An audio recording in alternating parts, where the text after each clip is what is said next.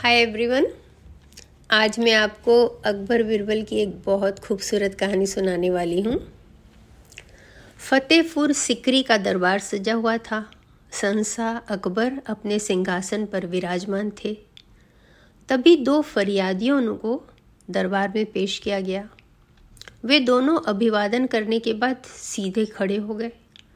शहनशाह ने उनके साथ आए दरोगा से पूछा, कहो, इसका क्या मसला है? आलम पाला इनका झगड़ा बड़ा दिलचस्प है, दरोगा ने बताया। रऊफ मियाँ का कहना यह है कि इन्होंने एक महीने पहले सौ अशरफियाँ रज्जन मियाँ को सपने में उधार दी थी। सपने में? क्या मतलब? दरोगा की बात सुनकर बादशाह चौंके। तुम कहना क्या चाहते हो? जहाँ पना ऐसा इन दोनों का कहना है, दरोगा ने सफ़ाई पेश की। दरोगा के चुप होते ही रऊफ अपने आप ही बोल पड़ा, आली जहाँ, दरअसल बात यह है कि उस समय रज्जन को अशरफियों की ज़रूरत थी, इसलिए मैंने दे दी थी, पर अब ये वापस लौटाने से इनकार कर रहे हैं। क्यों रज्जन मियाँ? ये क्या माजरा है? बादशाह को भी इस झगड़े में मज़ा आने लगा। क्या ये सच कह रहे हैं? जी आलम पना रंजन ने सकुचाकर जवाब दिया। फिर आप इनकी अशरफिया क्यों नहीं लौटा रहे हैं? आलम पना जब मेरे पास असरफिया होंगी, तभी तो वापस कर पाऊँगा? रज्जन धीरे से बुदबुदाया। वैसे भी मैंने सर, असरफिया सपने में बादशाह सोच में पड़ गए। तभी काजी साहब बोल पड़े आलम पना ये भी कोई झगड़ा है? ये तो एक मज़ाक है, मज़ाक। ठीक उसी समय दरबार में एक अन्य दरोगा ने प्रवेश किया। सब लोगों का ध्यान उधर चला गया। दरोगा ने अभिवादन करने के बाद कहा, जहाँ पना, हमने एक अंगूठी चोर को पकड़ा है, उसके पास से आपकी अंगूठी बरामद हुई है। बादशाह का दिमाग उस वक्त अशरफियों के चक्कर में उलझा हुआ था। उन्होंने बिना सोचे समझे कह दिया, चोर को एक महीने के लिए जेल में बंद कर दिया जाए। फरमान सुनकर दरोगा वहाँ से जाने के लिए मुड़ा। तभी चोर स्वयं दरबार में हाजिर हो गया। वह अभिवादन करते हुए बोला, जहाँ पना कानून अंधा और बहरा होता है, उसे जो दिखाया जाता है, वह वही देखता है। उसे जो सुनाया जाता है, वह सिर्फ़ उतना ही सुनता है। इसीलिए न्याय करने वाले को चाहिए कि वह फैसला करने से पहले सारी बातों की तहकीकात ज़रूर कर ले, अन्यथा अन्याय की संभावनाएँ बढ़ जाती हैं। चोर की बात सुनकर बादशाह की तबीयत बाग बाग हो गई। क्या लाजवाब बात कही है इसने? उन्होंने चोर की तरफ़ ध्यान से देखा। उसका चेहरा उन्हें कुछ पहचाना सा लगा। वे बोले, तुम्हारी बातें सुनकर मैं बहुत खुश हुआ। तुम कौन हो? तुम्हारा चेहरा कुछ पहचाना सा लग रहा है। मैं कौन हूँ आलीजा? ये तो मैं बाद में बताऊँगा। पर पहले अगर आप इजाज़त दें तो मैं इस विचारधीन मामले में फैसला करके थोड़ा सा पुण्य कमा लूँ। बादशाह के नवरत्नों में से एक फैजी को चोर का यह बड़बोलापन अच्छा न लगा। वह चोर की बात काटता हुआ बोला, तुम क्या फैसला करोगे? ये भी कोई मसला है? आलम पना मेरी राय में इन दोनों लोगों को दरबार का वक्त जाया करने के जुर्म में दस दस कोड़ों की सजा दी जाए। इन्होंने बिना वजह अकबर ने फैजी की बात बीच में ही काट दी। फैजी, तुमने सुना नहीं? कानून अंधा और बहरा होता है। इसीलिए किसी भी मसले पर फैसला देने के पहले यह ज़रूरी है कि उस पर तमाम लोगों की राय ले ली जाए। हाँ तो जनाब बताइए कि आपकी नज़र में इस मसले का क्या हल हो सकता है? शुक्रिया आलम पना चोर ने खुश होते हुए कहा। आपने मुझ पर जो यकीन जताया है मैं उसके लिए आपका शुक्रगुजार हूँ। ये असरफियों का मसला बहुत सीधा है। आप एक बड़ा सा आईना और सौ असरफियाँ मंगवा लें। मैं अभी इसका फैसला किए देता हूँ। बादशाह का इशारा होते ही आईना और असरफिया हाजिर हो गई। चोर ने आईने को दीवार के पास खड़ा कर दिया और उसके सामने असरफियों का ढेर लगा दिया। उसके बाद वह रऊफ़ से बोला जनाब रऊफ़ साहब, आपको आईने में अशरफियाँ दिख रही हैं? रऊफ़ ने धीरे से कहा हाँ दिख रही हैं। चोर आगे बोला, अब आप इस आईने से अपनी सौ असरफियाँ ले लें। ये कैसा अहमक बना है? रऊफ भड़क गया, आईने से असरफियाँ कैसे निकलेंगी? जब तुम आईने में असरफियाँ की परछाई देखकर वे असरफिया नहीं निकाल सकते तो फिर किसी को सपने में असरफिया कैसे दे सकते हो? सपना भी तो परछाई के समान होता है। चोर ने मसले की विवेचना प्रस्तुत की। चोर की मीमांसा सुनकर बादशाह अकबर की खुशी का ठिकाना नहीं रहा। वे बोले, तुम्हारे दिमाग की दाद देता हूँ। माशा अल्लाह क्या फैसला सुनाया है। ये रहा तुम्हारा इनाम। कहते हुए उन्होंने अपने गले का हार चोर की तरफ़ उछाल दिया। तभी अकबर को कुछ याद आया। वे बोले, कहीं तुम वही लकड़हारे तो नहीं जिसने कालपी के जंगल में जी आलम पना, आपने सही पहचाना? चोर ने हार को लेकर अभिवादन करते हुए कहा, मैं वही लकड़हारा महेश हूँ। बादशाह अकबर की आँखों में वह पूरी घटना तैर गई। गर्मी का महीना था।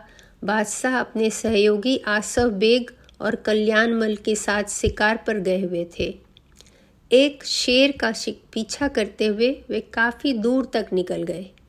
बड़ी मुश्किल से वे उस शेर का शिकार कर पाए। उस समय सूरज एकदम सिर के सीध में चमक रहा था।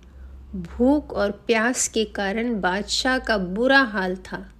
लेकिन वहाँ खाना तो दूर, पानी का भी कहीं अता पता नहीं था। तभी उनके कानों में ठक ठक की आवाज़ सुनाई पड़ी। ऐसा लगा जैसे कोई व्यक्ति कुल्हाड़ी से लकड़ी काट रहा हो। आशा की एक किरण जगमगाई। बादशाह अपने सहयोगियों के साथ आवाज़ की दिशा में चल पड़े। कुछ दो, देर चलने के बाद उन्होंने एक युवक पर नज़र डाली। वह पेड़ पर चढ़ा हुआ था और एक सूखी लकड़ी काट रहा था। उसे देखकर कल्याणमल बोला ए लकड़हारे, तुम्हारे पास पानी है? युवक का नाम महेश था। कल्याणमल की बात सुनकर महेश ने नीचे देखा। महेश का उत्तर न पाकर आसफ बेग को गुस्सा आ गया। वह बोला, ऐसे घूर कर क्या देख रहा है? तुझे सुनाई नहीं पड़ रहा कि हम लोग पानी के बारे में पूछ रहे हैं? महेश बोला, बड़ी हैरानी की बात है। पानी भी मांगा जा रहा है, वो भी अकड़ के साथ। वेशभूषा से तो आप लोग सभ्य आदमी नज़र पड़ते, जान पड़ते हैं। पर क्या आप लोगों को इतनी भी सी बात नहीं मालूम कि कुछ भी पाने के लिए याचक को विनम्र होना पड़ता है? महेश की बात सुनकर आसफ बेग और कल्याणमल ने अपनी तलवारें निकाल ली। यह देखकर अकबर ने उन्हें रोका। माफ़ करना भाई, ये दोनों लोग नादान हैं। दरअसल हम लोग जंगल में शिकार करने आए थे। भूख प्यास के कारण हमारा बुरा हाल है। अगर थोड़ा सा पानी मिल जाता तो आपकी बड़ी मेहरबानी होती। आप एक सभ्य आदमी जान पड़ते हैं। आपको पानी क्या खाना भी मिलेगा? महेश पेड़ से उतरते हुए बोला, लेकिन एक बात मैं आपसे ज़रूर कहूँगा। विद्वानों का कथन है कि व्यक्ति जिन लोगों के साथ रहता है, वैसा ही बन जाता है।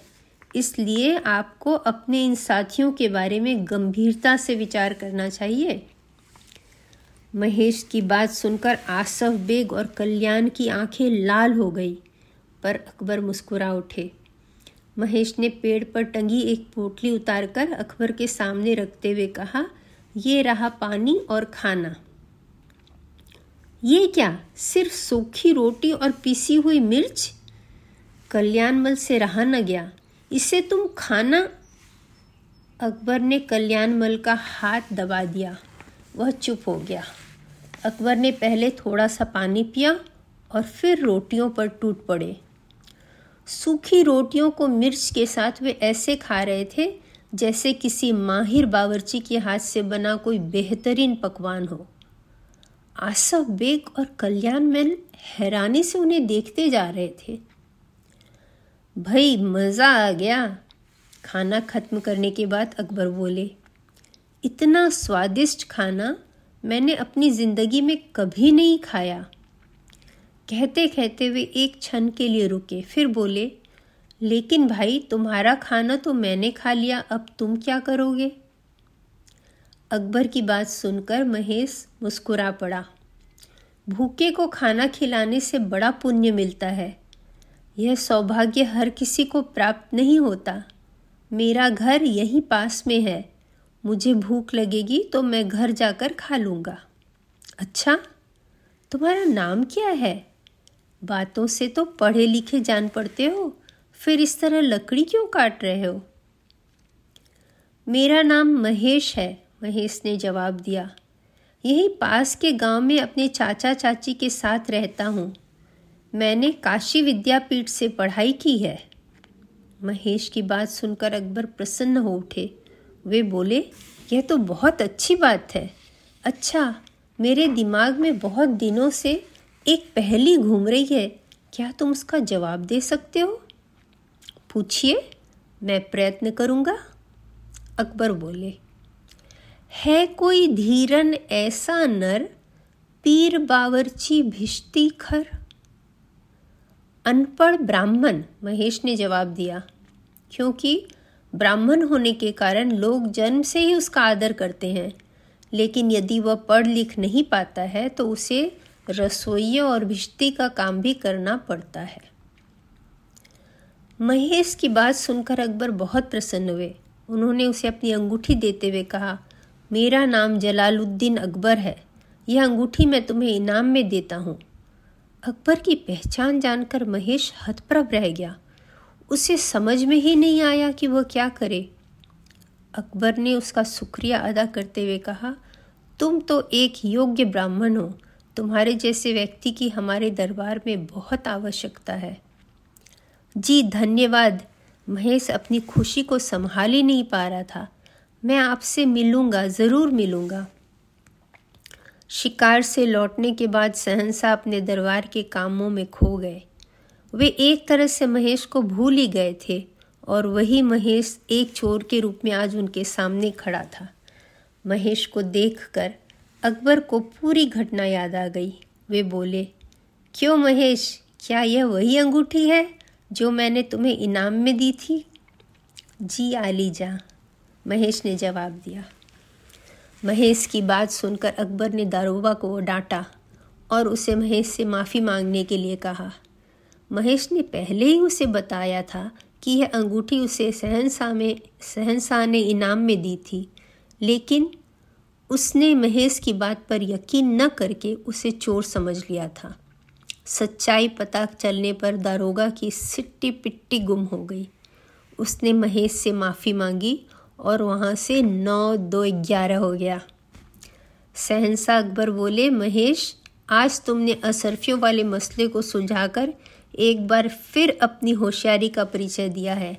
आज से तुम महेश नहीं, बल्कि बीरबल के नाम से जाने जाओगे और हमारे दरबार की शोभा बढ़ाओगे। ये आपकी मेहरबानी है जहाँ पना वरना मैं इस योग्य कहाँ? कहकर बिरबल ने अपना आभार प्रकट किया।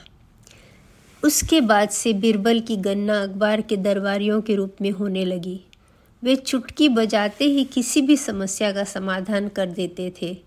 उन्होंने कुछ ही समय में पूरे दरबार में अपनी बुद्धिमता का सिक्का जमा लिया। उनकी विद्वता और बुद्धिमता के कारण उनकी गणना अकबर के नवरत्नों में की जाने लगी। अपनी हाजिर जवाबी के कारण वे आज भी याद किए जाते हैं। आशा है आपको ये कहानी ज़रूर पसंद आई होगी और तब तक जब फिर मैं दूसरी कहानी लेकर आपके सामने आती हूँ, तब तक के लिए बाय बाय